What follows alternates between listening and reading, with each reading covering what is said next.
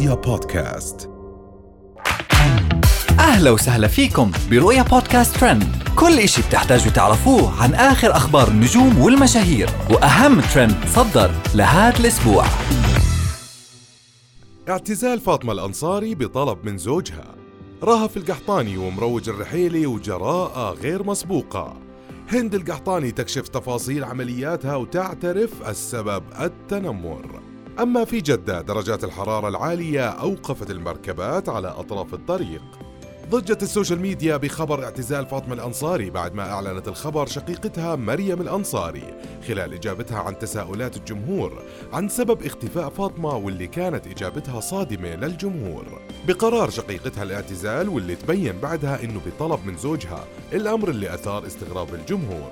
لكن لغاية الآن ما صرحت فاطمة أي تصريح رسمي مفاده إنها اعتزلت ولكن فريق كرفان ترند مستمر بالمتابعة وبنوافيكم بأي تفاصيل جديدة.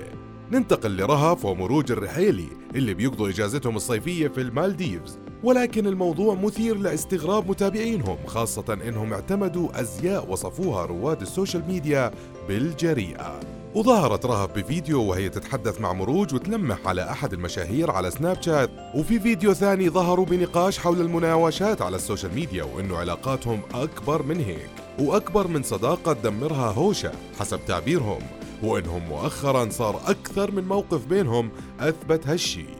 وكانت التعليقات ساخرة بشكل كبير حول الموضوع حيث قال أحد المغردين بكرة يطلعون يشتمون في بعض وكل وحدة تقول راح أفضح الثانية اللي جمعهم إعلان بيفرقهم إعلان. من رهف ومروج بننتقل لهند القحطاني واللي أعلنت سابقا إنها راح تجري عملية تجميل.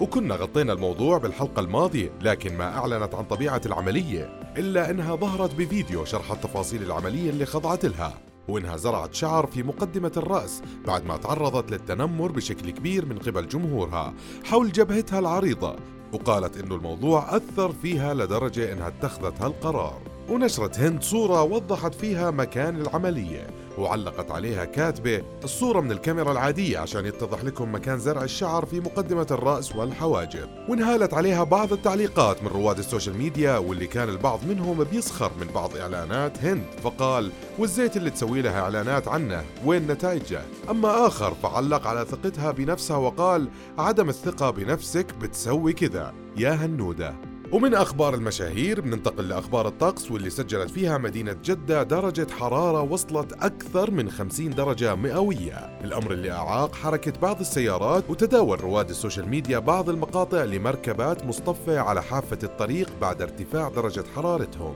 وكان هاشتاج قد أطلقوا مغردين ووصل لترند.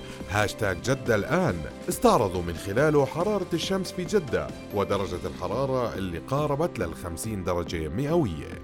وهاي كانت كل أخبارنا لليوم. بنشوفكم الحلقة الجاي. رؤيا بودكاست.